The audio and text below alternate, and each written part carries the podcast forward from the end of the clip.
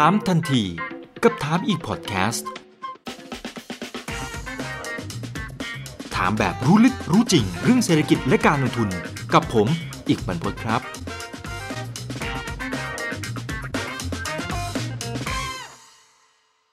วันนี้ต้องบอกว่าแขกที่ได้ให้เกียรติพวกเรานะครับ มาร่วมรายการในวันนี้เนี่ยต้องถือว่าเป็นแขกคนสำคัญในชีวิตของผมด้วยนะครับ ผมเองก็เจริญรอยตาม พยายามที่จะ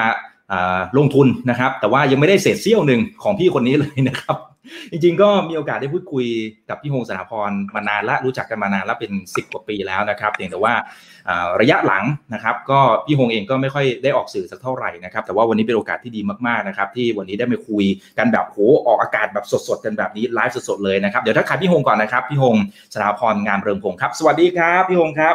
สวัสดีครับ สวัสดีครับ ครับขอบคุณมากเลยนะครับที่ให้เกียรติกับทางผมแล้วก็ทีมงานในวันนี้นะครับ ซึ่งต้องบอกว่าทางฝั่งของคุณผู้ฟังหลาย ๆ ท่านนะครับ ส่งมาหลังไมค์มานานละตั้งแต่ในช่วงต้นปีนะครับ บอกว่า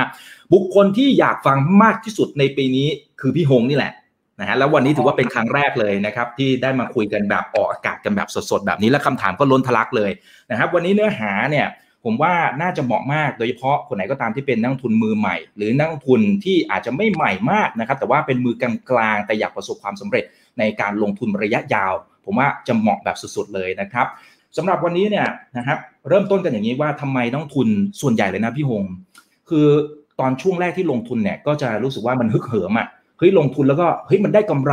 ได้ได้กำไรเสร็จปุ๊บก็เริ่มที่จะลงทุนมากยิ่งขึ้น ลงทุนมากขึ้นเอาเจ๊ง นะครับเจ๊งปุ๊บออกจากตลาดไป มันก็จะวนเวียนอย่างเงี้ยไปเรื่อยๆนะครับทำไมคนส่วนใหญ่เลยนะ ถึงไม่ประสบความสำเร็จครับพี่หง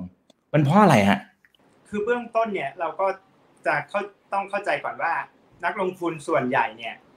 ก็ต้องหาความรู้มาเบื้องต้นก่อนแล้วเนอะวันนี้ผมก็จะไม่ได้พูดว่า เออเราต้องมีความรู้อะไร แต่ผมจะพูดเกี่ยวกับว่า แม้ว่าคนที่มีความรู้แล้วเนี่ย แต่ทำไมก็ยังอาจจะไม่ประสบความสำเร็จนะครับ คือ พอดีวันนี้เราจะมีการแนะนำหนังสือการลงทุนด้วย ผมก็เลยอยากจะ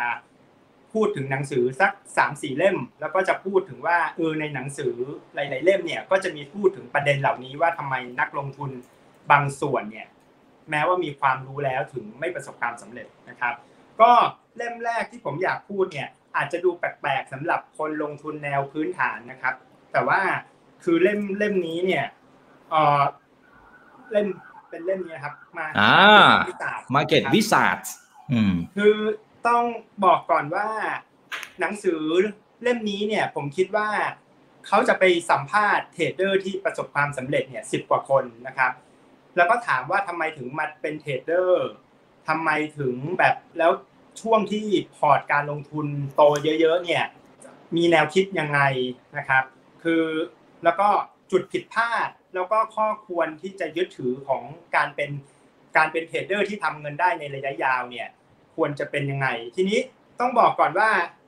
ถ้าผมพูดหนังสือที่มารีวิวแต่ละเล่มละเอียดเนี่ย วันนี้เราคงพูดกันได้เล่มเดียว ผมก็เลยจะขอพูดเฉพาะไฮไลท์ของแต่ละเล่มนะครับ คือในหนังสือเล่มนี้เนี่ยสิ่งที่ผมชอบมากเนี่ยมากที่สุดในบรรดาคนที่มาให้สัมภาษณ์เนี่ยเขาชื่อว่า Larry Hite นะครับ Larry Hite เนี่ยเป็นคนที่เหมือนกับบริหารกองทุน แล้วได้ผลตอบแทนเนี่ยค่อนข้างจะสม่ำเสมอมาก โดยที่มีการดอดาวหรือการลดลงของมูลค่าพอร์ตลงทุนเนี่ยค่อนข้างจะน้อยมาก ก็เลยทำให้เหมือนกับว่า ถ้าเทียบผลตอบแทนกับความผันผวนแล้วเนี่ยถือว่าเป็นคนที่เก่งมากนะครับ ทีนี้สิ่งที่แลลี่ไฮพูดเอาไว้อะคือผมรู้สึกว่ามันเป็นหลักการที่ดีมาก แม้ว่ามันจะไม่ได้เกี่ยวกับการลงทุนแบบ VI นะ แต่ว่ามันเป็นเรื่องของหลักการที่จะทำให้เราเอาตัวรอดได้ คือเขาบอกว่ามีอยู่วันหนึ่งเนี่ยมี trader ที่เป็นรายใหญ่ของกาแฟเนี่ยเชิญเขาไปที่ภัตตาคารที่หรูมาก แล้วก็ถาม Larry Hite ว่าทำไมคุณน่ะถึง trade ตลาดกาแฟแล้วได้ตังค์ทั้งทั้งที่ผมมันมีความรู้ในเรื่องกาแฟมากกว่าคุณ ผมรู้จักรัฐมนตรีรู้จักท่าเรือทำไมคุณถึง trade ตลาดนี้ได้ Larry Hite เขาก็บอกว่าผมไม่ได้มองที่ตลาดกาแฟ ผมมองที่ความเสี่ยง คนนี้เขาก็ไม่เข้าใจเขาก็ถามคำถามนี้ตั้งห้าครั้งในมื้ออาหารมื้อนั้น หลังจากมื้อละหลังจากมื้ออาหารนั้นเนี่ยคคือแลลี่ไฮก็ได้ยินมาว่า trader กาแฟรายใหญ่อันดับโลกคนนี้ขาดทุนไปถึง 100 ล้านดอลในสมัยหลายสิบปีก่อนนะครับ คือ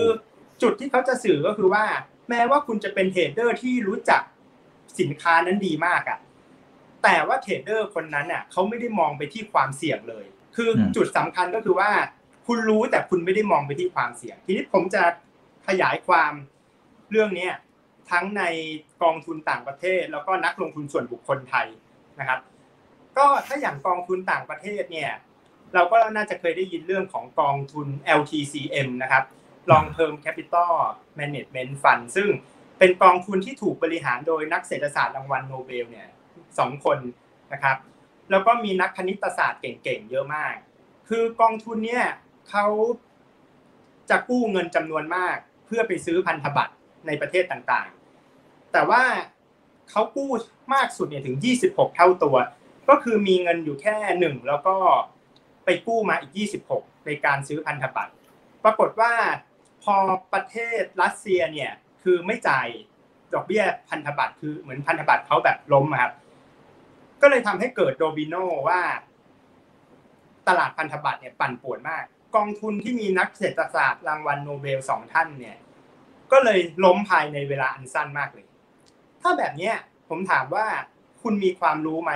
คุณก็ต้องมีมากถึงขนาดเป็นนักเศรษฐศาสตร์รางวัลโนเบลใช่ไหมครับ แต่ทำไมภายในเวลาแค่สั้น ๆ คุณถึงหมดตัวล่ะ ก็เพราะว่าคุณทำทุกอย่างโดยที่คุณไม่ได้คิดถึงความเสี่ยง เหมือนกับที่แลลี่ไฮพูดว่า คุณจะรู้เรื่องกาแฟมากแค่ไหนก็ตาม แต่ว่าคุณไม่ได้คิดถึงความเสี่ยง ผมก็เลยรู้สึกว่า เออเนี่ยแหละ เป็นอีกประเด็นหนึ่งนะครับว่า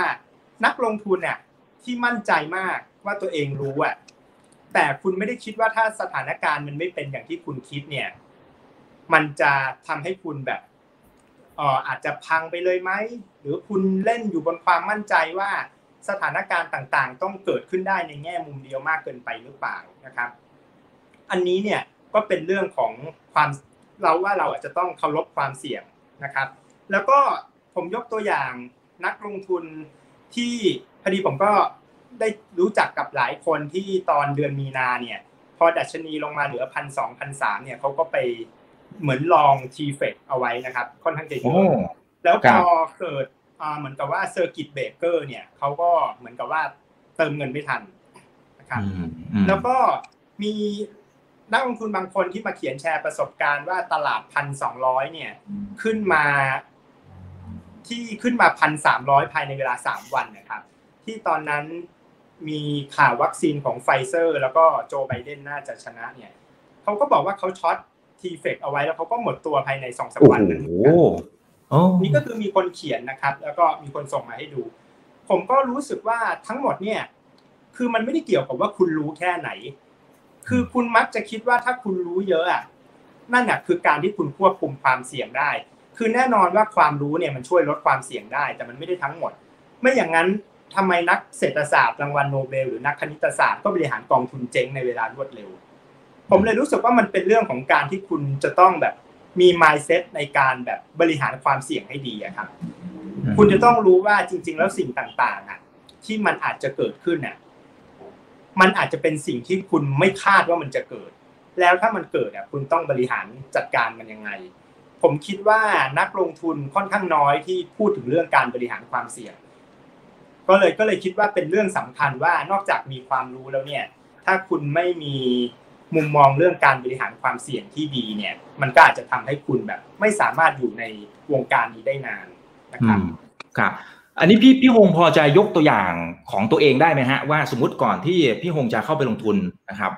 เวลาที่จะประเมินความเสี่ยงนะครับ แล้วก็โอกาสศักยภาพนะครับ ว่าเอ้ตัวนี้มันมีโอกาสที่จะไปต่อได้ขีดความสามารถในการแข่งขันมี แล้วพอชั่งน้ำหนักกันแล้วเข้าไปลงทุนเนี่ยนะครับ มีวิธีการประเมินยังไงนะครับอาจจะยกตัวอย่างให้เห็นภาพหน่อยฮะคือจริง ก่อนอื่นเนี่ย ผมก็ต้องรู้ก่อนว่าธุรกิจหนึ่งที่ผมสนใจเนี่ยมูลค่าธุรกิจอยู่เท่าไหร่นะครับอ่า market cap อยู่ประมาณกี่พันล้านหรือกี่หมื่นล้านนะครับ แล้วผมก็ต้องดูว่าเขาเนี่ยสร้างกำไรกับกระแสเงินสดเนี่ยได้มากน้อยแค่ไหน เพื่อที่ผมจะดูก่อนว่าผมจ่ายไปในราคาเนี้ยผมได้อะไร ทีนี้พอผมรู้เสร็จแล้วว่าผมได้อะไรเนี่ย ผมก็ต้องไปประเมินต่อว่า อ้าวแล้วความเสี่ยงที่อยู่ดีๆ รายได้บริษัทนี้จะหายเขามีลูกค้าน้อยรายหรือเปล่า หรือว่าขายแล้วมีลูกหนี้เยอะเกินไปไหมอะไรเงี้ยนะครับ คือ แต่อันนี้เดี๋ยวเราจะกลายเป็นพูดเรื่อง stock selection มากเกินไป ก็ก็เลยคิดว่าเออมันเป็นเรื่องของการที่เออถ้าเกิดผมดูแล้วอะว่าอย่างน้อยๆ เนี่ย Five Forces Model นะครับ ว่ามีลูกค้าหลายราย แล้วก็ เหมือนกับสภาพการแข่งขันหรือคนใหม่ ๆ เข้ามาไม่ยากเกินไปอะไรอย่างเงี้ยเออไม่ไม่ไม่ง่ายเกินไปก็ก็จะรู้สึกว่าสนใจธุรกิจแนวนี้นะครับ แต่ว่าเดี๋ยวที่คุณอีกถามเดี๋ยวมันจะกลายเป็นพูดต้องไปพูดเรื่อง valuation พอดีขอพูดเรื่องการบริหารความเสี่ยงต่อก่อนให้จบกันนะครับได้ครับ อ่า เชิญเลยนะครับ แล้วเดี๋ยวตรงไหนที่พี่ฮงสามารถแทรกได้นะครับว่า ความเสี่ยงแบบไหนนะครับ ที่พี่ฮงจะไม่ลงทุนเลย อันนี้ถ้าตรงไหนแทรกได้เดี๋ยวแทรกให้ผมหน่อยนะครับได้ครับเดี๋ยวเชิญเลยครับ ต่อเลยฮะครับพอทีนี้เดี๋ยวขอพูดหนังสือเล่มนี้เพิ่มอีกนิดก่อนนะครับ คือผมรู้สึกว่าหนังสือเล่มนี้เนี่ย มันค่อนข้างจะพูดถึงชีวิตที่มันดูเลียวอะ มันมันเป็นความเป็นจริงอย่างเช่นเทรดเดอร์บางคนเนี่ยพอเขาได้กำไรมาก ๆอะเขาก็เอาเงินเนี่ย ไปซื้อคฤหาสน์เป็นสิบหลังเลยนะ เสร็จแล้วเขาบอกว่าสุดท้ายเขาต้องขายคฤหาสน์นั้นอะ ขาดทุนหมดเลยทั้งสิบหลัง แล้วเขาก็เอาเงินไปซื้อเครื่องบินส่วนตัว แล้วสุดท้ายเขาก็รู้รู้สึกว่าค่าใช้จ่ายมันเยอะมาก อันเนี้ยผมรู้สึกว่ามันเป็นมุมหนึ่งว่า ผมเคยเจอกับคนหลายคนที่พอกำไรหุ้นเยอะ ๆ เนี่ย สิ่งที่เขาเลือกจะทำเลยคือใช้จ่ายฟุ่มเฟือยมากนะครับ คือคุณใช้จ่ายได้นะ แต่ว่าสมมุติคุณยังไม่มีบ้านหลังแรก มันก็โอเค ถ้าเกิดคุณจะต้อง กันพอร์ตออกมาเพื่อจ่ายค่าบ้านหลังแรก แต่ถ้าคุณมีบ้านหลังแรกแล้วแล้ว คุณอยากจะได้แบบคอนโดหรือคันหรือหาดในที่ที่จริง ๆ แล้วคุณอาจจะแทบไม่ได้ไปบ่อยๆอะมันก็จะเป็นเรื่องของการที่พอคุณใช้เสร็จอะคนแบบนี้เขามักจะเหมือนกับว่า อยากที่จะทำให้พอร์ตการลงทุนเนี่ย เติบโตกลับขึ้นมาเร็วมาก ๆ เพื่อที่จะได้ชดเชยกับเงินก้อนใหญ่ที่เพิ่งใช้จ่าย ซึ่งไอ้แบบเนี้ย ก็เป็นตัวแปรอีกอย่างหนึ่งที่ทำไมทำให้คนอะพอตโตแล้วมันโตไม่ได้สม่ำเสมอ เพราะว่าเขามีความต้องการที่จะแบบใช้จ่ายฟุ่มเฟือยแล้วทำให้เหมือนกับว่าเขาต้องรีบที่จะไปหาเงินก้อนใหม่ ๆ มาอะไรเงี้ย ซึ่งหนังสือแนวเนี้ยผมรู้สึกว่าผมอ่านแล้วผมก็ได้แง่คิดในเรื่องของการว่าเราต้องใช้ชีวิตยังไงให้ระมัดระวัง นักลงทุนมักจะคิดว่าเรามีหลักการลงทุนที่ดีแล้วก็จบ แต่ว่ามันไม่ได้จบแค่นั้นไง คืออ้าวแล้วคุณกำไรแล้วคุณทำยังไงต่อล่ะ คุณบริหารความเสี่ยงยังไง คุณคุณมั่นใจมากเกินไปไหมอะไรเงี้ยผมก็เลยรู้สึกว่าหนังสือเล่มนี้มันจะค่อนข้างพูดถึงวัฏจักรอารมณ์ของคน แล้วก็สิ่งที่หนังสือเล่มนี้มีอีกอย่างนึงก็คือว่าเขาจะพูดถึงวินัยทางการลงทุน ว่าเมื่อไหร่ก็ตามที่เขาแหกกฎการ trade ของเขาเนี่ยเขาก็จะต้องแบบขาดทุนหนักมากนะครับ ซึ่งผมรู้สึกว่าพอเราอ่านดีๆ เนี่ย มันจะเหมือนกับหลักคิดของ Peter Lynch หรือ Warren Buffett หลายข้อ แต่ว่าเขาไม่ได้เล่นอยู่ในตลาดหุ้นนะเขาอาจจะไปเล่นตลาดทองคำตลาดถั่วเหลือง ตลาดน้ำมัน แต่ว่าหลักการลงทุนหลาย ๆ อย่างอะหลักการบริหารความเสี่ยงคล้ายกันมากนะครับ มันจะทำให้เรารู้ในเรื่องของวินัยการลงทุนว่า ถ้าเราอยากประสบความสำเร็จระยะยาวอะ เราควรที่จะรักษาวินัยทางการลงทุนให้ได้ในระยะยาวนะครับ ผมยกตัวอย่างว่าบางคนเนี่ย เวลากำไรเนี่ย อาจจะกำไรจากการที่รอซื้อในโอกาสที่ดีมากๆนะครับ แต่พอเขาเริ่มกำไรแบบนั้นบ่อยครั้งอะเขาจะเริ่มซื้อหุ้นง่ายขึ้นจริงถ้าถ้าเป็นภาษาเหมือนเราติดไวรัสก็เรียกว่ากาดตกครับพอใส่หน้ากากแล้วไม่ไม่ติดโควิดสักพักก็เลยเดินออกจากบ้านด้วยหน้าเปล่าเนี่ยครับคือแต่ว่าตอนที่คุณไม่ติดอะก็เพราะคุณใส่หน้ากากไงแต่ว่าพอคุณถอดหน้ากากมาเดินห้าง คุณก็อาจจะติดนะครับ ผมก็เลยรู้สึกว่าเออ มันทำให้เราอะ ได้ข้อเตือนใจแล้วก็ได้วินัยทางการลงทุน ก็เลยคิดว่าเออเป็นหนังสือที่ไม่ได้พูดถึงหลักการลงทุนแบบ VI แต่จะพูดถึงความเสี่ยงกับวินัยเยอะนะครับ ก็ผมไม่ได้ค่าลิขสิทธิ์อะไรนะครับ ผมบอกก่อน คืออันนี้แนะนำเพราะว่าอ่านแล้วคิดว่าดีนะครับ ครับ อันนี้เล่มแรกนะครับ Market Wizards นะครับ ก็เน้นเรื่องการบริหารจัดการความเสี่ยงนะครับ ดูความเสี่ยงก่อนที่จะไปดูผลตอบแทนที่ น่าจะได้รับจากการลงทุนนะครับ ทีเนี้ยพี่ฮูมีอีกหลายเล่ม เดี๋ยวเดี๋ยวไล่ไปทีละเล่มก่อนนะครับ ครับครับครับอ่าเล่มที่สองครับ เล่มที่สองนะครับ คือเล่มเล่มนี้นะครับ นักนักลงทุนดันดันโลคือเล่มนี้เนี่ยเขาจะพูดถึงว่าเอ่อการการลงทุนที่เหมือนเสี่ยงต่ำแต่ได้ผลตอบแทนสูงเป็นยังไงนะครับ ซึ่งผมรู้สึกว่ามันเป็นหัวใจของการลงทุนจริง ๆอะคือบางทีเราจะชอบพูดว่าเราหาหุ้นยังไง ใช่ไหมครับ แต่ว่าเราไม่ได้พูดไงว่า เออแล้ว แล้วเราจะสามารถบ่งบอกว่าการลงทุนนั้นมีความเสี่ยงสูงหรือต่ำได้ยังไง คือเดี๋ยวผมจะขอยกตัวอย่างคำคมนะครับ คือ Warren Buffett เนี่ยเขาเคยพูดไว้ว่า อย่าคาดหวังการขายในราคาดีๆ แต่ให้คาดหวังว่าเราอะจะซื้อได้ถูกมากจนกระทั่งการขายในราคาแย่ๆก็ทำกำไรได้โอ้โหเฮ้ยโดนโดนอันนี้โดนเลย อืมอะเดี๋ยวเดี๋ยวผมยกตัวอย่าง อันนี้ผมยกเคสของผมเองนะครับ ของจริง แต่ว่าผมขอไม่พูดชื่อหุ้นละกันเพราะเดี๋ยวบริษัทเขาจะคิดว่าผมมาพูดแล้วหุ้นเขาเสียเครดิตอะไรหรือเปล่าแต่ว่า มันเป็นเคสประมาณห้าหกปีที่แล้ว คือผมเคยลงทุนหุ้นอสังหาตัวหนึ่งเป็น ทำแต่โครงการแบบคอนโดอะแล้วก็จะอยู่ริมรถไฟฟ้าเป็นหลักนะครับ คือไอ้หุ้นตัวเนี้ยตอนแรกที่ผมเจอเนี่ย ผมเข้าไปลงทุนเนี่ย ประมาณสักสามบาทยี่สิบตังค์นะครับ เหมือนตอนนั้นเหมือนจะรู้แล้วว่าตัวไหนต่อครับครับ คือคือผมเข้าไปลงทุนแล้วผมเนี่ยประเมินว่าปีที่ผมลงทุนเนี่ย บริษัทน่าจะกำไรสามสิบกว่าสตางค์แล้วก็ อีกสองปีข้างหน้าน่าจะมีโอกาสกำไรสักเจ็ดสิบห้าถึงแปดสิบสตางค์ได้นะครับน่าจะกำไรดับเบิลได้ในในจุดที่ผมลงทุนนะ อันนี้คือเมื่อประมาณสักห้าปีก่อน ปรากฏว่าเออสิ่งที่เกิดขึ้นเนี่ยหลังจากที่ผมถือบริษัทนี้ไปเรื่อยๆอะคือบริษัทนี้ก็ทำกำไรเติบโตได้จริง แต่ว่ามันน้อยกว่าที่ผมคิดเอาไว้ ก็คือกำไรต่อหุ้นของเขาเนี่ยเติบโตจาก 36 สตางค์เป็นสัก 42 สตางค์ นะครับโตประมาณสัก 17-18%ได้ แล้วผมก็กำไรจากหุ้นตัวนี้ประมาณสัก 40%นะครับซื้อ 3 บาทกว่าขาย 4 บาทกว่า แต่ประเด็นก็คืออะไรรู้ไหมครับ ประเด็นคือกำไรของบริษัทเนี่ยมันไม่ได้เป็นไปอย่างที่ผมคิดนะ คือคือตอนผมซื้อเนี่ยกำไรปีนั้นอะมันน่าจะประมาณ 35-36 สตางค์แล้วผมก็คิดว่าปีต่อไปอะจะกำไรประมาณ 50 กว่าสตางค์ปรากฏว่ามันกำไรได้แค่ 42 สตางค์เอง แต่ว่ามันก็ยังโตกว่า 36 สตางค์ใช่ไหมครับ คือครับมันเหมือนกับผมซื้อในราคาที่มันถูก แล้วมันทำให้แม้ว่าสิ่งที่เกิดขึ้นอะบริษัทจะไม่ได้กำไรดีเหมือนที่ผมคิดอะ แต่ผมก็ทำกำไรได้ ผมรู้สึกว่าคำพูดที่บัฟเฟตต์พูดอะ มันเป็นหัวใจของการบริหารความเสี่ยงอย่างหนึ่ง ก็คือว่าให้ซื้อในราคาที่ถูกมากจนการขายที่แย่ๆ ก็ยังสามารถทำกำไรได้ หุ้นตัวนี้หลังจากที่ผมขายไป 4 บาทกว่า ก็ขึ้นไป 6 บาทกว่านะครับ คือผมก็จะขายได้กำไร ไม่ได้ขายได้จุดสูงสุด ทีนี้ผมก็ไปดูว่าหุ้นตัวนี้ยทำไมกำไรไม่เป็นอย่างที่คิด คือตอนที่ผมลงทุนเนี่ย หุ้นตัวนี้มีอัตรากำไรขั้นต้นเนี่ย ประมาณสัก 40%นะครับ คือสมมติขายคอนโดหมื่นล้านก็จะกำไรขั้นต้นประมาณ 4,000 แต่ว่าหลังจากที่ผมถือไปสักพักเนี่ยงบที่ออกมาเนี่ยกำไรขั้นต้นลดลงมาเหลือ 37 38 แล้วก็ลงไปเหลือถึง 35 36 คือกำไรขั้นต้นเนี่ยมันลดลงประมาณสัก 4%ซึ่งถ้าเทียบจากยอดขายที่ผมคาดว่าในอนาคตจะเป็นสัก 1 2 0 0 0 0 3 0 0 ล้านเนี่ย คือกำไรมันก็จะหายไปประมาณ 500 ล้านนึกออกไหมครับ เพราะว่าสมมติคุณขาย 12,000 ล้านกำไรขั้นต้นหาย 4%กำไรก็ลด 480 ล้าน แล้วก็เขาก็มีการออกหุ้นกู้ที่เหมือนกับไม่มีกำหนดไถ่ถอน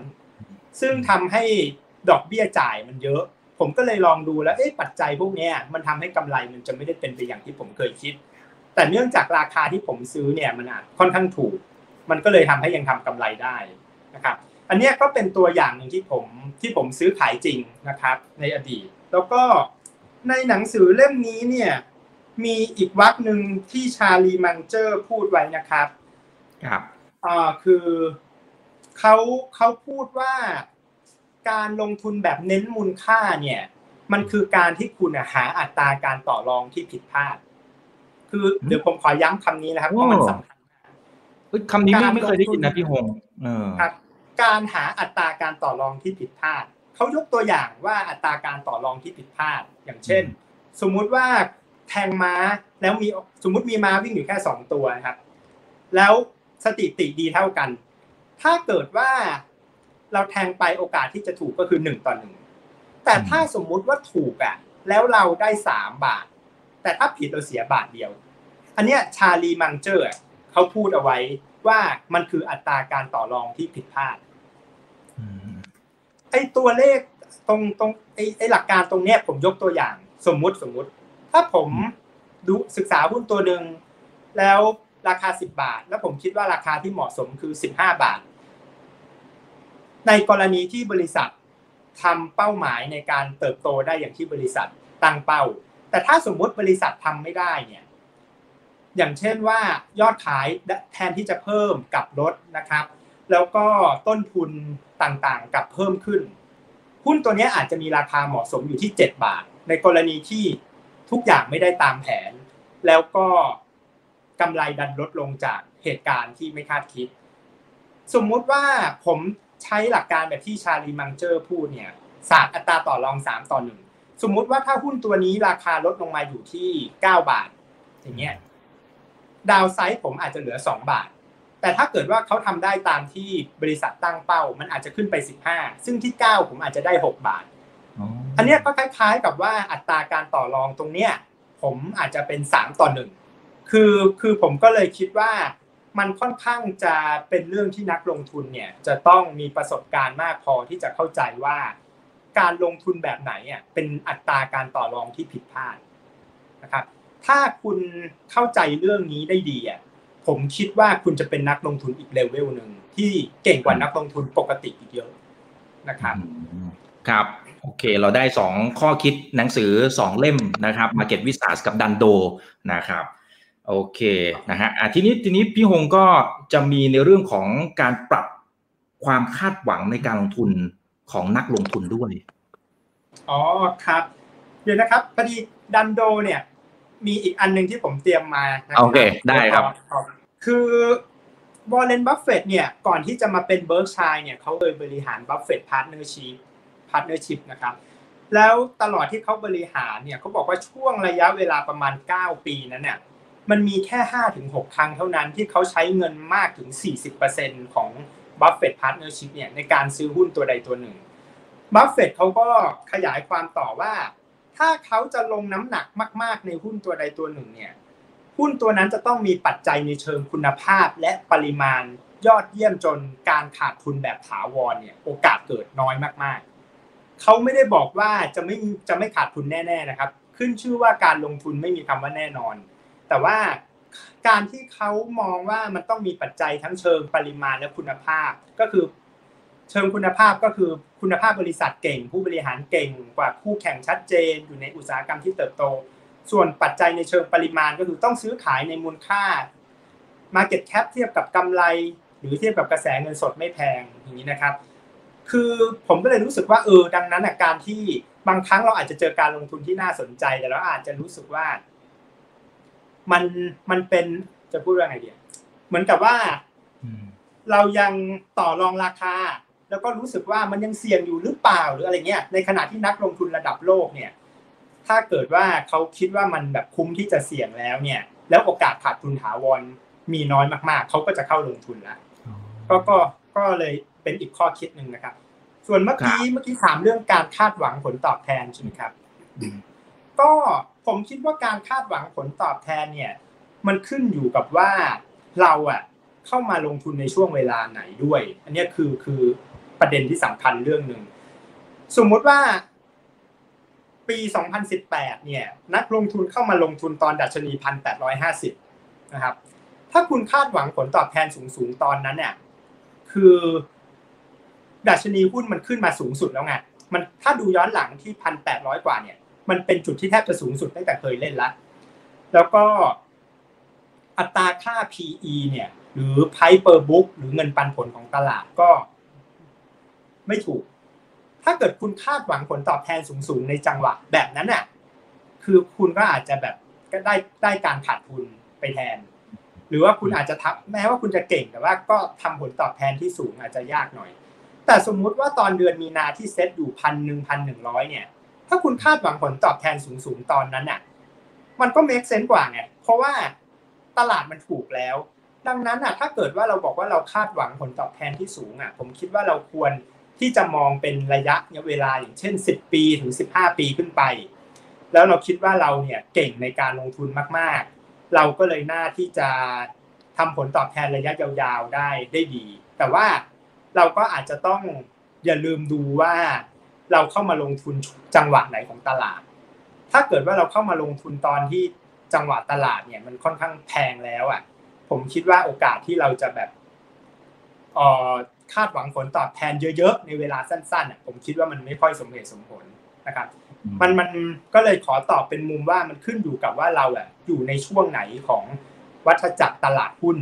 ด้วย เหมือนกับถ้าคุณคาดหวังผลตอบแทนสูงมากตอนดัชนีพันเจ็ดร้อยห้าสิบ ตั้งแต่ปีสองห้าสามหกก่อนลอยตัวค่าเงินน่ะคือคุณคาดหวังเท่าไหร่คุณก็หมดตัวจริงไหมเออคือคือ แต่ถ้าถามว่าถ้าคุณเริ่มต้นในในตอนที่มันแบบว่าไม่ได้แพงมากกลางๆเนี่ย แล้วคุณขยันมากอะ ผมคิดว่าคุณหวังปีละยี่สิบกว่าเปอร์เซ็นต์อะถ้าเป็นนักลงทุนที่เก่งอะผมคิดว่าทำได้นะครับ การปรับความคาดหวังมันสำคัญยังไงกับการลงทุนระยะยาวให้ประสบความสำเร็จครับ คือถ้าเกิดว่า คุณคาดหวังอะไรที่มันไม่สมเหตุสมผลมากเกินไปเนี่ยคุณอะคุณจะมักจะใช้วิธีการลงทุนที่ผิด อย่างเช่นอะผมยกตัวอย่างทำไมคนถึงเล่นทีเฟกทำไมถึงมีคนแชร์ในเว็บบอร์ดว่า พอดัชนีเคลื่อนไหวผันผวนมากๆสามวันขึ้นหนึ่งร้อยจุดนะครับ แล้วถึงมีคนหมดตัว จากจากภายในเวลาแค่สามวัน มันเป็นเพราะเขาหวังว่าเขาจะรวยในพริบตาไงครับถูกไหม คือไอการคาดหวังแบบนั้นน่ะ คือมันไม่สมเหตุสมผลอยู่แล้ว แล้วถามว่าแบบนี้ผมบอก เดี๋ยวตลาดหลักทรัพย์จะมาบอกเฮ้ยทำไมสถาพรมาบอกว่าตลาดทีเฟกไม่ดี ผมไม่ได้พูดอย่างนั้น เพราะว่าพี่โจลูกอีสานเนี่ยเขาใช้ทีเฟกในการป้องกันความเสี่ยง ผมก็ดูคลิปที่พี่โจให้สัมภาษณ์พี่โจก็บอกว่า พอคิดว่าโควิด เนี่ยจะระบาดเนี่ยพี่โจก็เลยใช้ TFEX เนี่ยในการ short ดัชนี เพราะว่าหุ้นในพอร์ตพี่โจเนี่ยสภาพคล่องน้อย คือ TFEX ถ้าคุณจะใช้มันเป็นการป้องกันความเสี่ยงคุณก็ทำได้ แต่คุณจะใช้มันเป็นคาสิโนลาสเวกัสคุณก็ทำได้ คือมันขึ้นอยู่กับว่าคุณใช้มันยังไง แต่ถ้าคุณหวังว่าคุณจะรวยเร็วมากๆในไม่กี่เดือนอะ ผมบอกได้เลยว่า มันเหมือนคำพูดของปีเตอร์ลินช์คำหนึ่งอะถ้าคุณหวังว่าคุณจะรวยอย่างรวดเร็ว คุณจะจนคือนักลงทุนเนี่ย แทนที่จะค่อยๆรวยในระยะยาวกับเลือกที่จะจนอย่างรวดเร็วมันมันมันตรงข้ามกันนะครับคือถ้าคุณไม่หวังรวยในระยะยาวอะส่วนใหญ่แล้วคุณก็จะจนเร็วๆไปเลย อันนี้คือสิ่งที่ปีเตอร์ลินพูดครับครับโอ้โห ชัดเจนนะครับ แล้วมันมันลึกด้วยนะฮะ โอเคนะครับ ทีนี้ข้อผิดพลาดคือพี่ฮงผมพูดตรงๆนะ คนคนอื่นที่ที่มองพี่ฮงอะส่วนใหญ่เขาจะมองแต่ด้านที่ โอ้พี่ฮงประสบความสำเร็จอะพี่ฮงลงทุนตัวนั้นตัวนี้มันได้หลายเด้งนู่นนี่นั่นอะไรต่างๆนะครับแต่ว่าวันนี้อยากจะให้แชร์อีกมุมหนึ่งนะครับ ว่าจริงๆแล้วพี่ฮงก็ผิดพลาดมาเยอะพอสมควรเหมือนกันนะครับ เอาเฉพาะเคสที่สามารถพูดได้นะครับ แล้วก็ไม่ต้องบอกชื่อนะครับอ๋อครับก็ในในเคสที่ผิดพลาดอะเดี๋ยวผมจะอ้างอิงต่อจากหนังสือเล่มนี้นะครับ ได้ครับ คือหนังสือเล่มนี้เนี่ย เขียนโดย Howard Marks นะครับ คือ Howard Marks เนี่ย เขาเป็นนักลงทุนที่เหมือนกับหนังเป็นได้ได้รับการยอมรับจาก VI ในตำนาน และหนังสือเล่มนี้วอร์เรนบัฟเฟตให้คำนิยมด้วย ซึ่งมีน้อยเล่มมาก ๆ ในโลกที่วอร์เรนบัฟเฟตให้คำนิยมนะครับ คือไอสิ่งที่ผมผิดพลาดเนี่ย ผมอ่านแล้วผมก็รู้สึกสะอึกตอนที่ผมอ่านเจอ แล้วผมก็เตรียมมาเล่าให้ฟังนะครับ คือในหนังสือเล่มนี้เนี่ย คือ Howard Mark บอกว่าสิ่งที่สำคัญอย่างหนึ่งเนี่ยคือเมื่อคุณน่ะคาดว่า คือถ้าทุกคนน่ะคาดว่าสินทรัพย์อะไรบางอย่างมีความเสี่ยง แล้วถ้าคิดว่าสินทรัพย์นั้นนะมีความเสี่ยงสูงมากเลยนะครับ คือเมื่อนั้นน่ะสินทรัพย์นั้นน่ะจะกลายเป็นสินทรัพย์ที่มีความเสี่ยงต่ำอะเดี๋ยวผมจะขยายความอย่าเพิ่งงงนะครับ ผมยกตัวอย่างนะ คือผมไม่ได้ถือหุ้นแบงค์นะตอนนี้ครับคือถ้าคุณอีกย้อนกลับไปเมื่อหลายเดือนก่อนเนี่ย ทุกคนจะพูดถึงหุ้นกลุ่มธนาคารน่ะว่า ปีหน้ามันจะแย่กว่าปีนี้ แล้วก็ช่วงเนี้ยงบที่เห็นเนี่ยยังไม่ใช่ของจริง เพราะว่าแบงก์ชาติมีมาตรการช่วยเหลือ คือมันหามุมมองอะไรที่ดีในหุ้นธนาคารไม่เจอเลยอะไม่มีเดี๋ยวก็โดน dis โดนอะไรถูกไหมฮะนี่เสียนู่นนี่ซุกอยู่ใต้พรมอะไรต่างๆ อืม แล้ว Howard Marks เขาก็พูดว่าเมื่อไหร่ก็ตามเนี่ยที่การลงทุนนั้นอะมันถูกสะท้อนความเสี่ยงที่สูงมากไปแล้วอะ มันจะกลายเป็นการลงทุนที่มีความเสี่ยงต่ำอ๋ออ๋อโอ้เห็นภาพเห็นภาพครับ อ่านะครับ คือ เพราะว่าอะไร เพราะมันไม่มีการมองโลกในแง่ดีอะไรเลยอยู่ในราคาหุ้น มันเลยเป็นอัตราการต่อรองที่ผิดพลาดเหมือนในหนังสือดันโดไงครับอืม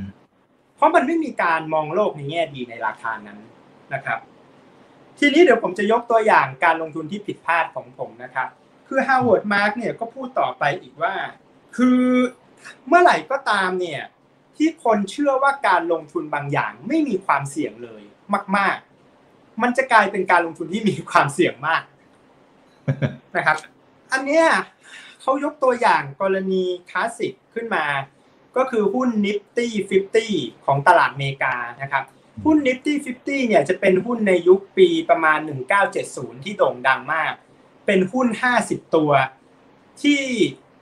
เป็นบริษัทระดับโลกที่มีการเติบโตต่อเนื่อง อย่างเช่นโคคาโคล่า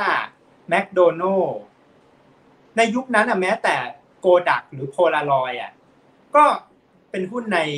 Nifty 50 ปรากฏว่าหุ้นใน Nifty 50 บางตัวเนี่ย ช่วงก่อนเกิดวิกฤตเนี่ย ซื้อขายที่ PE ระดับ 80-90 เท่านะครับ คือเราฟังแล้วเราจะรู้สึกว่ามันแบบเป็นระดับที่สูงจนมัน มันเหมือนกับบ้าคลั่งมากอะเออปรากฏว่า Howard เนี่ยเขาพูดคำหนึ่งน่าสนใจมาก เขาบอกว่า มีการตกลงของราคาหุ้น Nifty 50บางตัวเนี่ย ระดับ 80ถึง90%โดยที่กำไรของบริษัทนั้นไม่ได้ลด ถ้าแบบนี้เราจะพูดว่ายังไงครับ เราจะพูดว่าบริษัทดีมากเติบโตมาตลอด แล้วกำไรก็ไม่ลดด้วย แต่นักลงทุนขาดทุนตั้งได้ตั้ง 80-90%ก็เพราะว่าคุณไปเชื่อว่ามันเป็นการลงทุนที่ไม่มีความเสี่ยงไงพอทุกคนเชื่ออย่างนั้นอะ ราคาของหุ้นน่ะมันจะถูกผลักดันขึ้นไปในระดับที่มีความเสี่ยงอืมอืมอืมอืมซึ่งเขาก็เลยพูดว่านักลงทุนมักจะให้คุณภาพเป็นตัวกำหนดความเสี่ยง ไม่ใช่ราคา อ่าทีนี้ผมจะมายกตัวอย่างว่าผมเคยผิดพลาดกับอะไรนะครับ ครับ เมื่อประมาณ 5 ปีที่แล้วเหมือนกันนะครับ ผมเคยลงทุนในหุ้นโรงไฟฟ้าชีวมวลตัวหนึ่งนะครับ คือผมแทบจะซื้อในราคาที่สูงที่สุดเท่าที่หุ้นมันเคยเทรดเลยด้วยซ้ำอะคือเอาง่ายๆว่ายอดดอยอะนะครับ ครับ แล้วตอนนั้นอะ ผมซื้อโดยที่ผมอะศึกษาธุรกิจเนี่ยลึกด้วยนะ คือตอนนั้นอะ story อะมันจะประมาณว่าเขาอะมีโครงการเดิมเนี่ยได้ค่าไฟเนี่ยประมาณหน่วยละสามบาทกว่า ประมาณสักสามบาทสี่สิบสามบาทห้าสิบแล้วก็รัฐบาลมีการเปลี่ยนการจ่ายไฟจากระบบ adder เป็นระบบ feed นะครับ ทีนี้พอเปลี่ยนปุ๊บเนี่ยปรากฏว่าค่าไฟต่อหน่วยอะเขาเพิ่มขึ้น 30% คือแต่เดิมเนี่ยโครงการที่เป็นแอดเดอร์รายได้ 200 กว่าล้านกำไรประมาณสัก 80 กว่าล้าน คือมีอัตรากำไรประมาณ 30%ของเดิมเนี่ยกำไรต้อง 30%แล้วค่าไฟแบบใหม่ที่เขาจะได้อะรายได้เพิ่มอีก 30%คิดดูว่าจะกำไรดีขนาดไหน ผมก็เลยลองไปดูว่าบริษัทเนี่ยมีโครงการว่าในอนาคตเนี่ยน่าจะดำเนินงานได้ทั้งหมดกี่เมกะวัตต์ นะครับมันก็จะมี 2 เฟสก็เฟสแรก 100 เมกะวัตต์เฟสที่ 2 150 เมกะวัตต์ผมก็เลยลองทำประมาณการดู แล้วก็เลยคิดว่าเฮ้ยต่อให้ผมซื้อที่ราคาที่มันแพงที่สุด เท่าที่มันเคยเทรดเนี่ย ผมก็ยังน่าจะกำไร แต่พอผมซื้อเข้าไปอะแทบจะวันนั้นเลยนะ ที่หุ้นมันไม่เคยเทรดที่ราคานั้นอีกเลย คือสิ่งที่เกิดขึ้นกับบริษัทก็คือว่า สุดท้ายเนี่ยระบบค่าไฟที่บริษัทได้เนี่ย มันเป็นระบบประมูล เป็นระบบฟีดแต่เป็นฟีดแบบประมูล ก็เลยทำให้ค่าไฟต่อหน่วยอะที่ขึ้นไปเยอะๆเนี่ยมันกลับลงมาน้อยอีกครั้งในโครงการหลังๆ เลยทำให้นักลงทุนที่เคยแบบ คิดว่าบริษัทเนี่ยจะมีกำไรมากเท่านั้นเท่านี้เนี่ยเขาก็อาจจะเริ่มค้นพบว่าเอ๊ะแบบเนี้ยมันอาจจะไม่ได้เยอะขนาดนั้นแล้วสิ คือตัวเนี้ยผมซื้อแถว 25 บาท แล้วผมน่าจะขายขาดทุนไปแถว 19 บาท ก็ โดนไป30%เพิ่ม IQ ขึ้นมาว่าเออเราต้องฉลาดกว่านี้ คือ คือแต่ผมไม่ได้บอกว่าบริษัทเขายังไงนะครับ คือ คือบริษัทอะ จริง ๆ แล้วอะเขาเปิดเผยกับนักลงทุนด้วยนะ ว่าเหมือนกับในอนาคตเนี่ย โครงการของเขาอะ ในบางโครงการจะเป็นระบบประมูลแล้ว แต่แต่มันจะมีนักลงทุนคนอื่น ๆ เช่นผม แล้วก็คนที่ไปไปไล่ราคาวันนั้นเหมือนกันเนี่ย ที่คิดไปเองว่าต่อให้เป็นระบบประมูลเนี่ย ค่าไฟมันก็น่าจะลดนิดเดียว แต่จริงๆ แล้วมันลดลงมาเยอะกว่าที่เราทำมูลค่าหุ้นที่เหมาะสมเอาไว้ อันเนี้ยผมเลยนึกถึงสิ่งที่ Howard Marks สอนว่าเออการที่เรามองอะไรแบบสวยหรูเกินไปอะแม้ว่ากำไรของบริษัทนั้นเนี่ยจะยังคงรักษาระดับหรือเพิ่มขึ้นได้ แล้วก็อาจจะค้นพบกับการขาดทุนหนักได้นะครับ คือ ผมคิดว่าวันนี้ผมอาจจะรีวิวหนังสือได้ไม่ครบตามที่อันนี้นะ แต่ว่าเดี๋ยวพอดีขอพูดเล่มนี้ ได้ได้ครับ เอาเอาเท่าที่ได้ครับผมครับเออทีนี้ก็ขอพูดถึงการประเมินมูลค่าหุ้นนะครับ คือ คือจริง ๆแล้วอะ ผมคิดว่านักลงทุนส่วนใหญ่เนี่ย อาจจะมีความเข้าใจในเรื่องตัวธุรกิจ แต่สุดท้ายเนี่ยเขาไม่ได้ ทำการประเมินมูลค่าหุ้นได้เป็น คือคือมันฟังดูเป็นเรื่องง่าย ๆ นะ แต่ว่านักลงทุนระดับโลกบอกว่ามีคนจำนวนมากที่ลงทุนในตลาดแล้วประเมินมูลค่าหุ้นไม่เป็น ทีนี้ถามว่าคุณจะคุณจะเป็นยังไงถ้าคุณประเมินมูลค่าหุ้นไม่เป็น คือเวลาคุณลงทุนเนี่ย คุณจะต้องเจอกับ ความผันผวนของอิทธิพลของจิตวิทยาหมู่อะผมยกตัวอย่าง สมมุติคุณลงทุนหุ้นตัวหนึ่งอะแล้วคุณลองถือหุ้นตัวนั้นผ่านเดือนมีนาที่ผ่านมาเนี่ยที่เจอ circuit breaker เนี่ยคุณจะเข้าใจว่าโหการลงทุนมันไม่ใช่เรื่องง่าย ๆ แม้ว่าคุณจะยังคงยึดมั่นกับ คือคือถ้าคุณไม่ได้รู้ว่ามูลค่าที่แท้จริงของหุ้นตัวที่คุณลงทุนเนี่ยอยู่ในระดับไหนเนี่ย เวลาที่คนอื่นเทขายอะคุณจะไม่มีอะไรยึดเหนี่ยวเลย คือมันเป็นที่พึ่งที่มันไม่ใช่ที่พึ่งทางใจนะครับ คือมันเป็นที่พึ่งทางวิทยาศาสตร์ว่าไอการประเมินมูลค่าหุ้นที่เหมาะสมอะถ้าคุณทำมันไม่ได้อะ คุณไม่ควรเข้ามาลงทุนในตลาดหุ้นและมันจะทำให้คุณพร้อมที่จะเทขายทุกสิ่งทุกอย่างในเวลาที่คนอื่นทำผมก็รู้สึกว่าเออมันก็เป็นมุมมองที่ค่อนข้างจะน่าน่าน่าสนใจดีนะครับ ว่าเออ คือต้องบอกว่าหนังสือของ Harvard Mark เนี่ยถ้าให้ผมพูดเนี่ยผมคิดว่าเป็นหนังสือที่นักลงทุนมือใหม่อะอาจจะอ่านแล้วรู้สึกว่าไม่ค่อยได้อะไร เพราะว่าหนังสือเล่มเนี้ยจะไม่ได้สอนเราว่าให้เราเลือกหุ้นยังไง แต่หนังสือเล่มเนี้ยในความคิดเห็นผมอะผมว่ามันเป็นหนังสือที่เป็นปัชญาการลงทุนที่เหมือนเข้าขั้นปรมาจารย์แล้วอะ มาสรุปอะ คือ ถ้าคุณเข้าใจสิ่งที่หนังสือเล่มนี้สอนได้ดีอะผมคิดว่าคุณจะเป็นนักลงทุนที่อัปเกรดตัวเองอะในความคิดเห็นของผมนะครับครับพี่โฮมพอจะแชร์สั้น ๆ ได้ไหม อย่างตอนที่มันเกิดวิกฤตโควิด -19 นะครับ ตอนนั้นเนี่ยผมว่ามันเป็นพอมันเป็นเรื่องใหม่ หลายคนก็ประเมินมูลค่า valuation เนี่ยแทบมันมันแทบจะไม่ได้เพราะว่ามันมันรายได้จะหายไปเท่าไหร่อะไรยังไง มันแทบจะไม่มีใครรู้ไม่รู้จะประเมินยังไง ถ้าเป็นสไตล์พี่โฮงตอนนั้นเนี่ย ประเมินเอาแบบไหนเอาแบบสั้นๆ ก็ได้เอาเอาแค่ให้เห็นภาพนะครับ แล้วมันเป็นเครื่องยึดเหนี่ยวให้พี่ฮงยังไงฮะอ๋อครับ คือจริง ๆ ผมก็ต้องคิดก่อนว่าอะอย่างสมมติหุ้นตัวที่ผมถืออยู่ คือได้รับผลกระทบโดยตรงไหมอย่างถ้าเกิดว่าผมถือหุ้นอะอย่างเช่น สายการบินหรือท่องเที่ยว อย่างเงี้ยก็อาจจะหนักแต่พอดีในช่วงเวลานั้นผมไม่ได้มีหุ้นกลุ่มนั้น ทีนี้ผมก็ประเมินก่อนว่า เอ๊ะ หุ้นของผมเนี่ยอาจจะได้รับผลกระทบในด้านของว่ากำไรของเขาน่าจะลดลงเพราะหนี้เสียที่เขามีอยู่มันเพิ่มขึ้นหรืออะไรอย่างเงี้ยผมก็ลองประเมินว่าเออมันน่าจะกระทบมากน้อยแค่ไหน ผมก็ประเมินว่ากำไรของเขาเนี่ยก็อาจจะลดลงมาจากปีก่อน แต่ผมคิดว่าราคาหุ้นตอนโควิดตอนนั้นเนี่ยมันก็เป็นราคาที่สะท้อนแบบการตกงานการที่ GDP จะติดลบอะไรไปเยอะมากแล้วอะ ผมก็เลยรู้สึกว่า เออที่ระดับตรงนั้นเนี่ยผมคิดว่า เออ ผมถือต่อดีกว่า มันมันมันไม่ได้พื้นฐานเปลี่ยนชั่วคราวจนกระทั่งว่า ผมต้องรีบขายในราคาของเดือนมีนาเมษานะครับ คือเราประเมินแล้วว่าผลกระทบมันน่าจะไม่ได้ยาวนานมาก แล้วก็ กลุ่มนี้กระทบแต่ว่าก็ไม่ได้กระทบหนักที่สุดประมาณนี้นะครับเป็นความรู้ที่ดีมากๆ ผมบอกเลย มันมันลึกกว่า ที่ที่เราเคยรู้มาหรือบางท่านนะฮะอาจจะเคยรู้มาระดับหนึ่ง แต่วันนี้มันเหมือนกับว่าเรามารีเฟรชกันกลั่นจากประสบการณ์ของพี่ฮงอีกทีหนึ่งนะครับผมอ่าทีเนี้ยทีนี้คุยกันต่อนะครับพี่ฮงมีหนังสืออีกหลายเล่มเลย ใช่ไหมฮะ ที่จะแนะนำครับแต่คิดว่า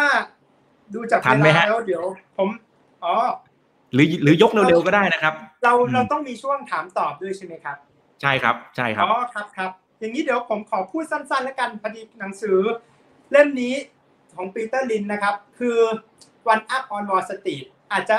นักลงทุนเก่าๆ คงรู้จักเกือบหมดแล้ว คือผมรีวิวแค่ว่า ถ้าผมแนะนำหนังสือการลงทุนได้แค่เล่มเดียวในชีวิตอะผมจะแนะนำเล่มนี้เฮ้ยและเป็นเล่มที่ผมอ่านบ่อยมากที่สุด แล้วก็ถ้ามีอะไรเกิดขึ้น หมายว่า สมมุติว่าผมแบบว่าเลือกหนังสือที่จะแบบว่าการลงทุนติดตัวได้อีกแค่เล่มเดียวเท่านั้นในชีวิตอะผมจะเหลือเล่มนี้เอาไว้อ่าน นะครับขอชูอีกสักรอบหนึ่งได้ไหมพี่ฮงนี่ครับ อ่า โอเค ครับ คือ ผมคิดว่าทุกสิ่งทุกอย่างที่จำเป็นสำหรับการเป็นนักลงทุนอะอยู่มีอยู่ในหนังสือเล่มนี้นะครับ แต่ว่าวันนี้เราอาจจะไม่มีเวลารีวิวนะครับ ก็เดี๋ยวขอข้ามไปแล้วก็เอาผมขอรีวิวหนังสือที่ไม่ได้เกี่ยวกับการลงทุนโดยตรงสักเล่มนะดีครับ ดีเลยครับครับเอ่อเดี๋ยวผมออกตัวก่อนนะว่า ผมไม่ได้ถือหุ้นอะไรที่เกี่ยวข้องกับผู้บริหารหนังสือเล่มนี้นะ แต่ว่าผมชอบแนวคิดเขา ผมอ่านหนังสือเล่มนี้หลายรอบแล้วเหมือนกัน ก็คือหนังสือของคุณตันพัสกรนาทีนะครับอ่าชื่อว่าชีวิตไม่มีทางตัน คือหนังสือเล่มนี้เนี่ยเขาจะพูดตั้งแต่ว่าคุณตันเนี่ยมาจากแบบเด็กยกของอะ คือแบบคนใช้แรงงานนะครับ จนกระทั่งเขาแบบมา กลายเป็นเหมือนกับคนที่เปิดร้านขายหนังสือ แผงขายหนังสือได้ แล้วก็อัปเกรดตัวเองมาเปิดร้านขายของชำแล้วก็มีร้านกาแฟที่แบบมีเครื่องชงกาแฟที่แพงที่สุดในจังหวัดชนบุรีในตอนนั้น แล้วก็พูดถึงว่าคุณตันเนี่ยเคยเจอวิกฤตเศรษฐกิจ จนต้องเหมือนกับว่าลอยตัวค่าเงินแล้วก็คือติดหนี้เป็นร้อยล้านนะครับ แล้วคุณตันกลับมาได้ด้วยวิธีการแบบไหน จนกระทั่งทำไมถึงมาเปิดโออิชิบุฟเฟ่โออิชิราเมนแล้วก็โออิชิกีนทีนะครับ คือคือผมเล่าเล่าสั้นๆ นิดนึงว่าจริง ๆ แล้วเนี่ยคือคุณตันเนี่ยเขาเปิดโออิชิบุฟเฟ่เนี่ยตอนนั้นน่ะญาติเขาไม่มีใครเห็นด้วย คือตอนนั้นประมาณช่วงปี 2541 2542 มันเพิ่งหลังลอยตัวค่าเงินคือเศรษฐกิจไม่ดีมาก แต่เขาอาจจะเปิดบุฟเฟ่คิดหัวละ 500 คือคือเราอย่าไปคิดค่าเงินสมัยนี้นะครับ สมัยนี้หัวละ500ไม่แพงหรอก แต่สมัยนั้นอะ มันแพงมาก แล้วก็มีแต่คนพูดกับคุณตันว่า เปิดไปจะมีคนมากินหรอ ระวังเดี๋ยวจะเจ๊งนะนะครับ ปรากฏว่าคุณตันเนี่ยเขาก็บอกว่าเฮ้ยคนน่ะเขาให้ของที่ควะเขาให้มูลค่าจากความคุ้มนะ ไม่ได้ให้จากราคา หมายความว่าสมมุติว่าหัวละห้าร้อยแต่เขาเข้าไปแล้วมีอาหารเยอะมากๆอะ คนก็จะเต็มร้าน แต่ถ้าเกิดว่าคุณเก็บหัวละสองร้อยแล้วแบบ หมูชอบขาดช่วง เดี๋ยวทำไมมีมาเสิร์ฟสักทีอะไรอย่างเงี้ยคือ คนมันก็แบบรู้สึกว่าเฮ้ยแบบสองร้อยแบบเอาเปรียบเราอะไรอย่างเงี้ยแล้วทีเนี้ยพอเขาเปิดโออิชิบุฟเฟ่ไปเนี่ยเขาก็เลยได้ค้นพบต่อว่า น้ำที่ขายดีมาก ๆอะ เป็นน้ำชาเขียวอืมเขาก็เลยเริ่มเห็นช่องทางว่า เอ๊ะหรือว่าเขาจะขายชาเขียวดีนะครับ ปรากฏว่าเขาเนี่ย ก็เหมือนกับว่าเขาเขาก็เลยทดลองอะไรหลาย ๆ อย่างก่อน คือก่อนก่อนที่จะไปถึงชาเขียวเนี่ยเขาทดลองเปิดโออิชิราเมนแล้วถามว่าทำไมถึงมาเปิดโออิชิราเมนเพราะว่าในบุฟเฟ่ต์เนี่ยครับคนอาจจะชอบกินเนื้อปลาใช่ไหมครับ พอกินเนื้อปลามากๆอะมันจะมีซุปกระดูกปลาเนี่ยเหลือ คือคือคือมันจะมีกระดูกก้างปลาเหลือเยอะมาก ซึ่งมันเป็นวัตถุดิบในการที่จะเอามาทำน้ำซุปในการทำราเมง หมายความว่าถ้าเขาเอาก้างปลาที่เหลือจากบุฟเฟ่ต์เนี่ยมาทำราเมงต่อเนี่ยเขาก็จะเหมือนกับสามารถที่จะใช้ต้นทุนที่แทนที่จะทิ้งก้างปลาไปเฉยๆเนี่ยเขาก็ได้น้ำซุปขึ้นมา ทีนี้เขาบอกว่าการที่เขามาลงทุนในธุรกิจชาเขียวเนี่ยมันเป็นเพราะว่าเขาอะดูแล้วว่าตอนที่เขาขายโออิชิราเมงเนี่ยคนส่วนใหญ่เนี่ยแทนที่จะเลือกสั่ง น้ำอัดลม กลับมาสั่งชาเขียวโออิชิ ทั้งทั้งที่ราคามันแพงกว่าน้ำอัดลมอีก เขาเลยบอกว่าถ้าชาเขียวเนี่ยขายดีในบุฟเฟ่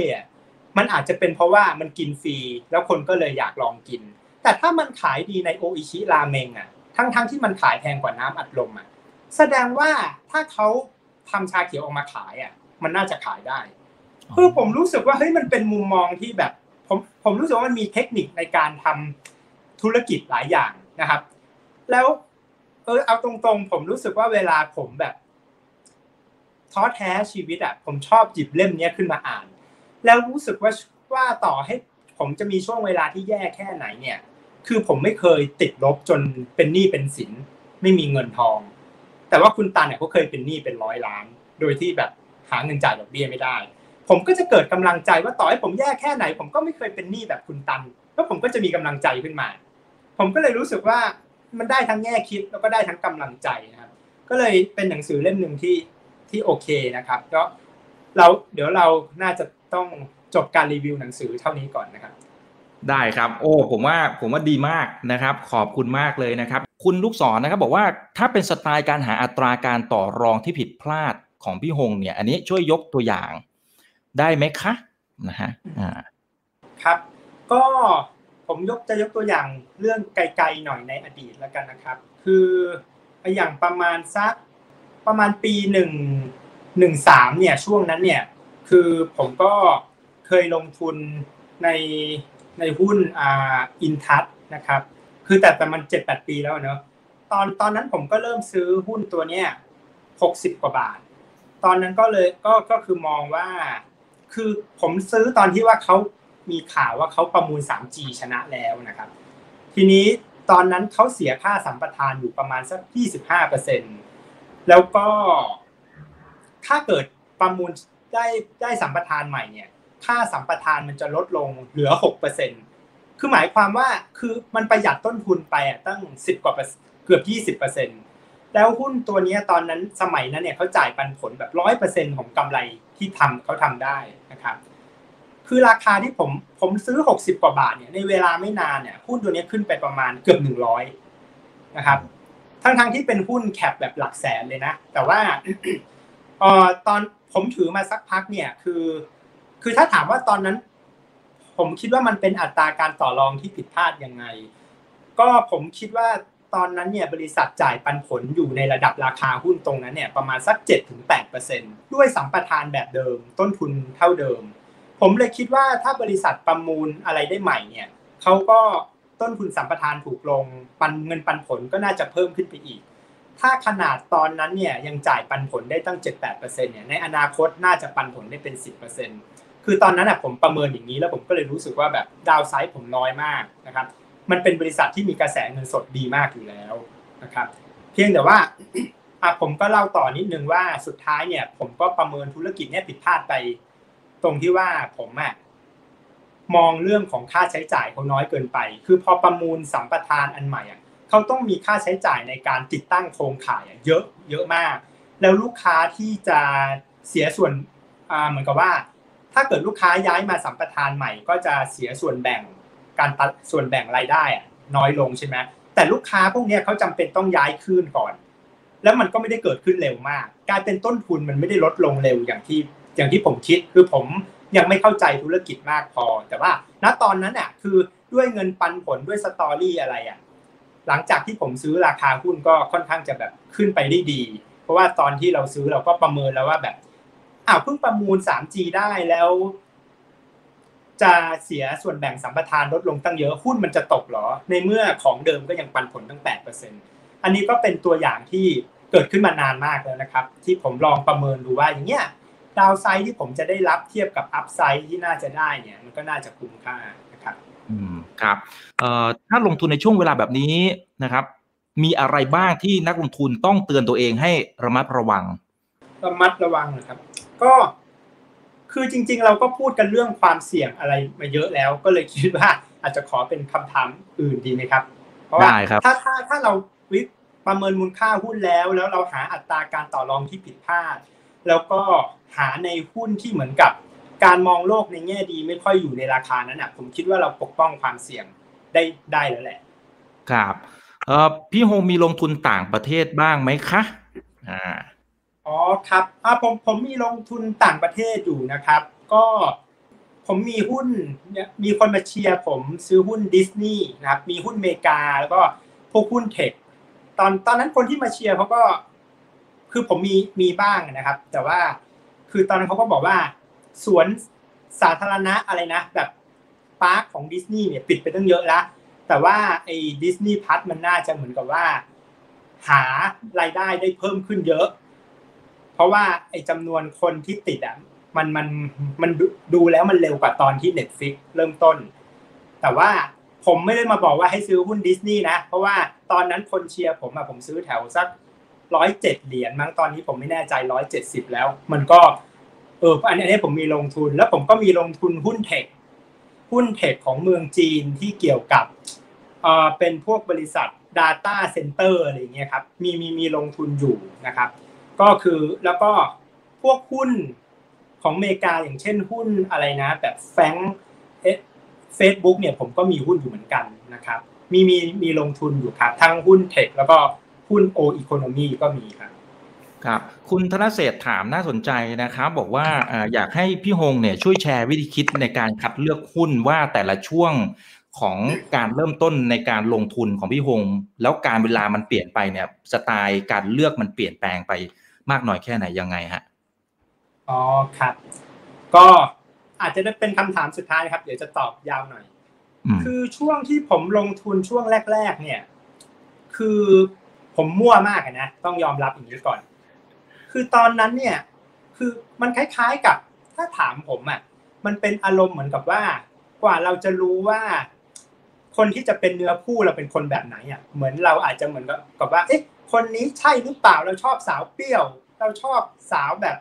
hardcore หรือเราชอบสาวนี่หวานหวานคือตอนแรกผมไม่รู้อะไรเลย ว่า เราอยากได้หุ้นแบบไหนด้วยซ้ำ ผมก็เลยอาศัยช่วงแรกๆเลยนะพูดถึงยังเป็นยังเมาก่อน ผมก็ตอนนั้นผมอ่านบทวิเคราะห์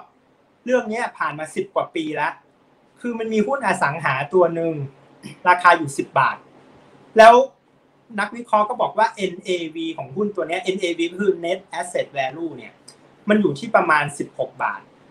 โดยที่เขาเอาที่ดินของบริษัทเนี่ยมาให้ดู แล้วก็ลบหนี้สิน แล้วก็บอกว่าที่ดินในราคา ที่บริษัทนี้นี้มีอยู่ทั้งหมดเนี่ย มันควรจะทำให้หุ้นเนี่ยมันอยู่ที่ 16 บาท ผมก็เลยคิดว่าโหถ้าอย่างนั้นเนี่ยเราก็ยังได้อัพไซด์ตั้ง 60%ผมก็เลยซื้อหุ้นเข้าไป ภายในไม่กี่เดือนอะลงมาเหลือ 5 บาท จาก 10 บาทนะคือแบบ มันก็เลยทำให้ผมเริ่มรู้สึกว่าเฮ้ยทำไมนักลงทุนอะ ถึงต้องมาซื้อหุ้นตัวเนี้ยเพียงเพราะว่าหุ้นเนี่ยมันต่ำกว่าสินทรัพย์ แล้วถ้าหุ้นตัวนี้ต่ำกว่าสินทรัพย์อะเขาจ่ายปันผลหรือเปล่า เขามีศักยภาพอะไร เขาก็แค่คนที่มีที่ดินทำเลดี ๆ ไม่ใช่หรอ ผมก็เลยเริ่มพัฒนาตัวเองขึ้นมาว่าเอออย่างน้อยอะหลังจากเนี้ยผมจะพยายามไม่เลือกหุ้นโดยการดูแค่เทียบกับมูลค่าทรัพย์สินน่ะมันเหมือนกับถ้าผมจำไม่ผิดนะพี่โจลูกอีสานเคยกล่าวไว้ว่า หุ้นที่มีสินทรัพย์เยอะอะแต่เจ้าของไม่ขายแล้วเอาเงินมาปันผลน่ะเหมือนกับเราเป็นแมวแล้วเรามองปลากระป๋อง ที่ไม่ได้ถูกเปิดออกจากฝาโอ้โห ชัดมากนะทีนี้หลังจากนั้นผมก็เริ่มรู้สึกว่า เออ ผมจะหาหุ้นที่กำไรดีแทน แล้วก็แต่แต่ผมก็ยังคงสนใจหุ้นแนวอื่นอะผมเคยมีประสบการณ์การลงทุนในหุ้น turnaround นะครับ แต่มันเป็นการลงทุนหุ้นในหุ้น turnaround ที่ผมรู้สึกว่าคุณภาพบริษัทยังไม่ถึง คือสมัยก่อนเนี่ย มีบริษัทเหล็ก อยู่อันหนึ่งอะทุกวันนี้ไม่ได้ถูกซื้อขายในตลาดหุ้นละคือเขาเขาเป็นบริษัทเหล็กรีดร้อนนะครับ คือเหล็กรีดร้อนเนี่ยจะเป็นธุรกิจที่อยู่กลางน้ำคือคือเขาไม่ใช่โรงถลุงเหล็ก แล้วเหมือนกับว่าบริษัทเนี้ยเขาก็ไปเทคโอเวอร์กิจการต้นน้ำคือเรื่องมันเกือบสิบปี ผมจำไม่ได้เป๊ะๆเหมือนกับว่าเขาไปซื้อจากบริษัทระดับโลกเลยนะ ซึ่งตอนนั้นอะผมก็งงว่าเฮ้ยบริษัทระดับโลกเนี่ยมาขาย เหล็กต้นน้ำให้เขาแล้วเขาก็มีหนี้สินเนี่ยค่อนข้างเยอะในขณะที่งบเขาอะ ก็เหมือนกับว่ายังมีผลขาดทุนอยู่ ทีเนี้ยตอนนั้นอะผมผมแค่คิดว่าเฮ้ย เดี๋ยวพอ พอพอเขาไปเทคโอเวอร์ปุ๊บเนี่ย ค่าใช้จ่ายอะมันเยอะขึ้น เพราะว่าไอ้บริษัทเหล็กรีดร้อน อันนั้นอะ คือคือพอเขาไปเทคปุ๊บเขาจะต้องจ่ายค่าใช้จ่ายสำหรับพนักงานส่วนเดิมไอของบริษัทที่เขาไปเทคที่จะต้องถูกเลิกออฟออกมา เลยทำให้มีค่าใช้จ่ายพิเศษ แล้วหุ้นก็ลดลงมาเยอะ ผมก็เลยคิดว่าอ้าวแบบนี้มันก็เป็นค่าใช้จ่ายสั้น ๆ ถ้าผมเข้าไปซื้อตรงตอนนั้น แล้วเดี๋ยวพอเขาไม่มีค่าใช้จ่ายพิเศษอะรายได้เพิ่มมาจากธุรกิจเหล็กต้นน้ำอะมูลค่าหุ้นเขาก็ควรจะสูงสิ ปรากฏว่าสิ่งที่เกิดขึ้นน่ะคือ พอค่าใช้จ่ายพิเศษผ่านพ้นไปอะ บริษัทขาดทุนหนักกว่าเดิมอีก คือผมจำไม่ได้เลยว่าเพราะอะไรนะ แต่ผมไม่รอหาคำตอบนะคือผมขายไปก็น่าจะ รู้สึกว่าขายไปเท่าทุน เพราะตอนที่ผมซื้ออะหุ้นมันขึ้น ผมน่าจะซื้อแปดสิบกว่าตังค์มั้งแล้วหุ้นมันเด้งขึ้นไปแถวบาทหนึ่งแล้วตอนที่งบออกมันก็กลับลงมาเหลือแถวแปดสิบกว่าสตางค์ใหม่อะแล้วพอผมเห็นงบผมก็เลิกเลย มันก็เลยทำให้ผมคิดต่อว่าโหเราเล่นหุ้น asset ก็เล่นยากเล่นหุ้น turnaround ก็เล่นยาก ผมก็เลยพยายามพัฒนาขึ้นมาต่อว่า ผมต้องหาหุ้นแนวไหน หลังๆ ผมก็เลยพยายามหาหุ้นที่แบบ มีความสามารถของผู้บริหารเนี่ยเก่งกว่าคู่แข่งชัดเจนนะครับ แล้วก็คือกระแสเงินสดเนี่ยต้องต้องดีคือ คือนักลงทุนเนี่ย ผมว่าถ้าคุณไม่เข้าใจงบกระแสเงินสดอะจริง ๆ แล้วมันเป็นเรื่องอันตราย เพราะว่าหลายบริษัทอะเขาสามารถสร้างกำไรที่แบบ เกือบจะเป็นกำไรปลอมๆที่ไม่มีกระแสเงินสด backup ได้ ซึ่งแบบมันมีหุ้นบางตัวที่มันหยุดซื้อขายไปแล้วอะ ที่ถ้าคุณดูกำไรอะคุณจะเข้าไปซื้อหุ้น เพราะว่ากำไรมันโตมาก แล้วหุ้นมันตกมาเยอะ แต่ถ้าคุณดูกระแสเงินสดอะคุณจะไม่เล่นอะไรเงี้ยแต่ว่าคือมันมันมันก็ทำให้ผมพยายามพัฒนาแนวทางขึ้นมาว่า ผมต้องหาบริษัทที่ผู้บริหารเก่ง ต้องมีการเติบโต แล้วก็มีกระแสเงินสดที่ดี แต่ทีนี้คำว่ากระแสเงินสดที่ดีอะคุณต้องเข้าใจธุรกิจด้วยนะ สมมติธุรกิจอสังหาอย่างเงี้ยคือเขาก็จะต้องเอาเงินไปซื้อที่ดินใหม่ ๆ เพิ่มใช่ไหมแล้วเขาก็จะต้องขึ้นโครงการ ถ้าสมมุติตัวไหนที่กระแสเงินสดดีมากๆ แต่เป็นลักษณะว่าขายของเก่าแล้วไม่ขึ้นโครงการใหม่อะต่อให้ดูเหมือนมีกระแสเงินสดแต่หุ้นอาจจะตก คือคือบางธุรกิจโดย nature กระแสเงินสดมันไม่ได้ดีอยู่แล้วนะครับ คือ เรื่องกระแสเงินสดเราก็ต้องไปเข้าใจกันเองก็ถ้าให้ผมสรุปสั้นๆน่ะผมก็มีพัฒนาการความผิดพลาด จากการดู asset การดู turnaround แล้วก็จนเป็นการแบบดูบริษัทที่มีคุณภาพ ในอัตราการต่อรองที่ผิดพลาดพูดสรุปประมาณนี้ครับครับโอ้ขอบคุณมากนะครับ ขอบพระคุณมากพี่ฮงเห็นภาพนะครับ ก็น่าจะเป็นข้อคิดที่ดีให้กับนักลงทุนกันได้นะครับในนี้เราใช้เวลากันพอสมควรนะครับ แต่ว่าอยากจะให้พี่หงฝากทิ้งท้ายถึงนักลงทุน แล้วก็อวยพรปีใหม่เลย พี่หงเชิญเลยครับอ๋อครับอ่าคือผมขอไม่ตรงโจทย์นิดนึงนะ ผมขอไม่ได้เป็นคำอวยพรดีกว่าฝากเป็นข้อคิดคืออย่างนี้ ผมรู้สึกว่าถ้าผมอวยพรว่าขอให้พวกคุณทุกคนโชคดี แต่ว่าพวกคุณยังขี้เกียจยังแบบเล่นหุ้นแล้วเต็มไปด้วยความโลภอะ คุณก็คงจะโชคไม่ดีอะนะผมคิดว่าผมอยากฝากคำอวยพรในลักษณะว่า ขอให้คุณดำเนินชีวิตด้วยความไม่ประมาทด้วยความรอบคอบ ผมเชื่อว่าถ้าคุณทำได้อะมันจะเป็นพรที่ดีต่อชีวิต ผมขอยกตัวอย่างสั้น ๆ นิดเดียว มีคนส่งข้อความมาเล่าให้ผมฟังว่าเพิ่งจะสูญเสียเงินก้อนหลักไปจากแชร์ลูกโซ่ คือคือมันเหมือนกับว่ามีเว็บที่เป็นแชร์ลูกโซ่เนี่ยว่า ถ้าจ่ายเงินไปหนึ่งแสนจะได้เงินเนี่ยกลับมาเดือนละสองหมื่นสี่พันหกเดือน คือคือแค่เราฟังเราก็รู้แล้วอะว่ามันเป็นแชร์ลูกโซ่ถูกไหมคือแต่เพื่อนผมอะคนเนี้ยเขาบอกว่าเขาก็รู้ว่ามันเป็นแชร์ลูกโซ่ แต่เขาคิดว่าก่อนที่มันจะเลิกอะเขาจะกำไรก่อนเนี่ยทีเนี้ยเขาบอกว่าพอเขาจ่ายไปแสนหนึ่งแล้วเขาได้สองหมื่นสี่พันเดือนแรกปุ๊บอะเขาก็เลยจ่ายไปอีกสองแสนแล้วพอเขาจ่ายสองแสนภายในวันนั้นปุ๊บอะเว็บเนี้ยปิดเลย อันนี้คือคือคุณดำเนินชีวิตด้วยความประมาทไงมันเหมือนกับคุณรู้ว่าสิ่งที่คุณทำมันเสี่ยง แต่คุณหวังว่าตัวเองจะโชคดี ที่จะไม่เจ๊ง คือ ผมคิดว่าถ้าให้ผมอวยพรเนี่ยก็คือให้ดำเนินชีวิตด้วยความไม่ประมาทผมคิดว่ามันจะทำให้ชีวิตคุณมีปัญหาน้อยลงเยอะมาก ถ้าถ้าคุณทำได้อะผมคิดว่ามันจะเป็นพรปีใหม่ได้นะครับ โอ้สาธุครับ ขอบพระคุณมากครับพี่หงนะครับ อย่าลืมนะครับว่าเริ่มต้นวันนี้ดีที่สุด ขอให้ทุกท่านโชคดี และขอให้มีเสรีภาพในการใช้ชีวิต ผมอีกบรรพตครับ